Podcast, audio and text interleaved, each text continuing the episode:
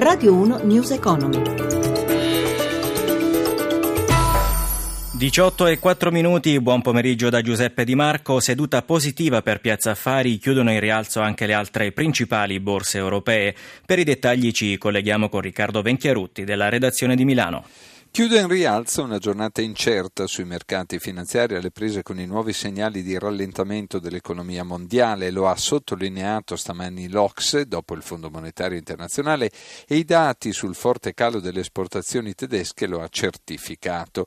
Così i listini hanno navigato per tutto il giorno intorno alla parità per poi indirizzarsi sul finale verso il territorio positivo. Milano ha chiuso in rialzo dello 0,68%, trascinato da Fiat Chrysler Automobiles dopo l'annuncio della dell'accordo con i sindacati americani.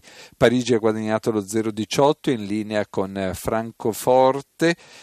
Londra più 0,61%, fermo il Dow Jones che però ora è passato in territorio positivo il Nasdaq segna meno 0,61, lo spread è poco mosso a 110 punti base, l'euro scambia intorno a quota 1,1250 e da Milano è tutto, linea Roma.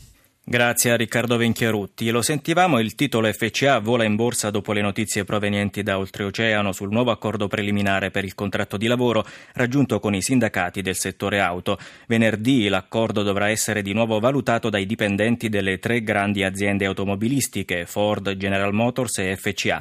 Sentiamo il commento del segretario generale della FIOM, Landini.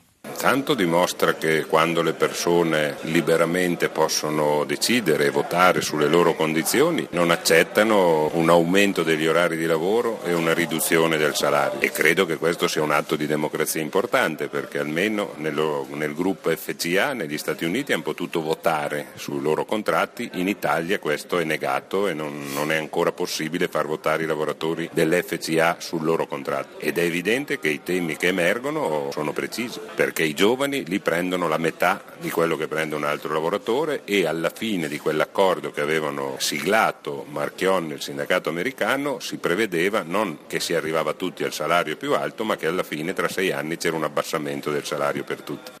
Cambiamo argomento, i consumi interni lentamente ripartono, ma la crisi del commercio non si arresta del tutto. Nei primi otto mesi del 2015 hanno chiuso, tra negozi e pubblici esercizi, 30 imprese al giorno e i locali commerciali sfitti sono ormai 627.000.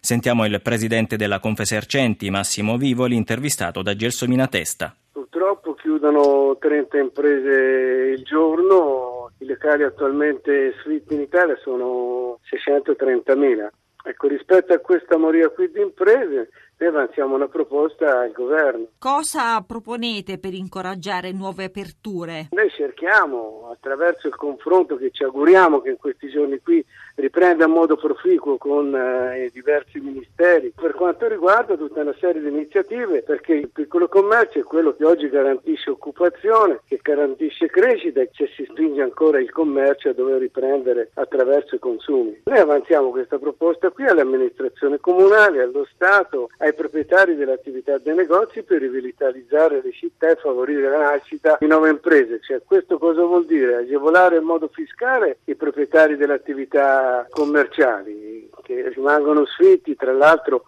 danno un mutamento un cambiamento negativo di quello che sono l'immagine delle città e anche per la vita sociale stessa delle città. Secondo, anche le stesse amministrazioni e lo stesso Stato per un recupero per quanto riguarda le imprese di una maggior contribuzione fiscale. Se riaprono i negozi, migliorano i servizi, aumentano i servizi, c'è sempre un di più diciamo, un rapporto tra attività commerciali, comuni e stesso Stato.